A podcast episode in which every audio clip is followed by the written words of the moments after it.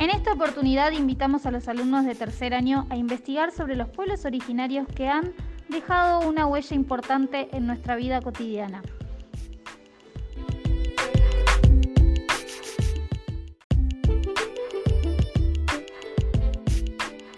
Hacer un trabajo de investigación requiere de mucha dedicación.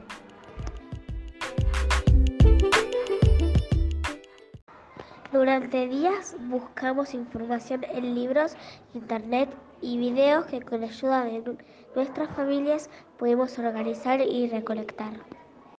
Para exponer oralmente nos preparamos mucho y practicamos en casa, pero igual la experiencia nos puso algo nerviosos. Aprendimos sobre los pueblos originarios que habitaban nuestra tierra. Lo más buscado fueron los tobas, los diaguitas, mapuches, huerpe, entre otros. Conocimos sobre su cultura, religión, costumbre, vestimenta, trabajo y alimentación. Muchas palabras son de origen indígena y se usan mucho ahora como chile, mate, chocolate y barbacoa.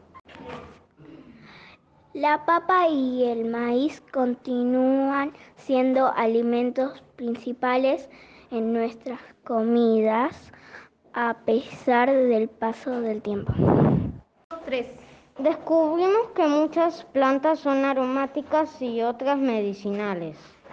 Algunas se pueden usar para cremas, jabones o perfumes, como la lavanda y caléndula.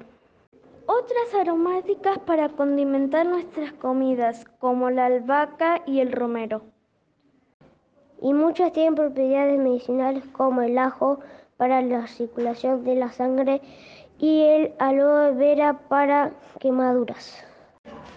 Sin duda todos usamos estos productos alguna vez y no sabíamos que lo usaban nuestros pueblos originarios.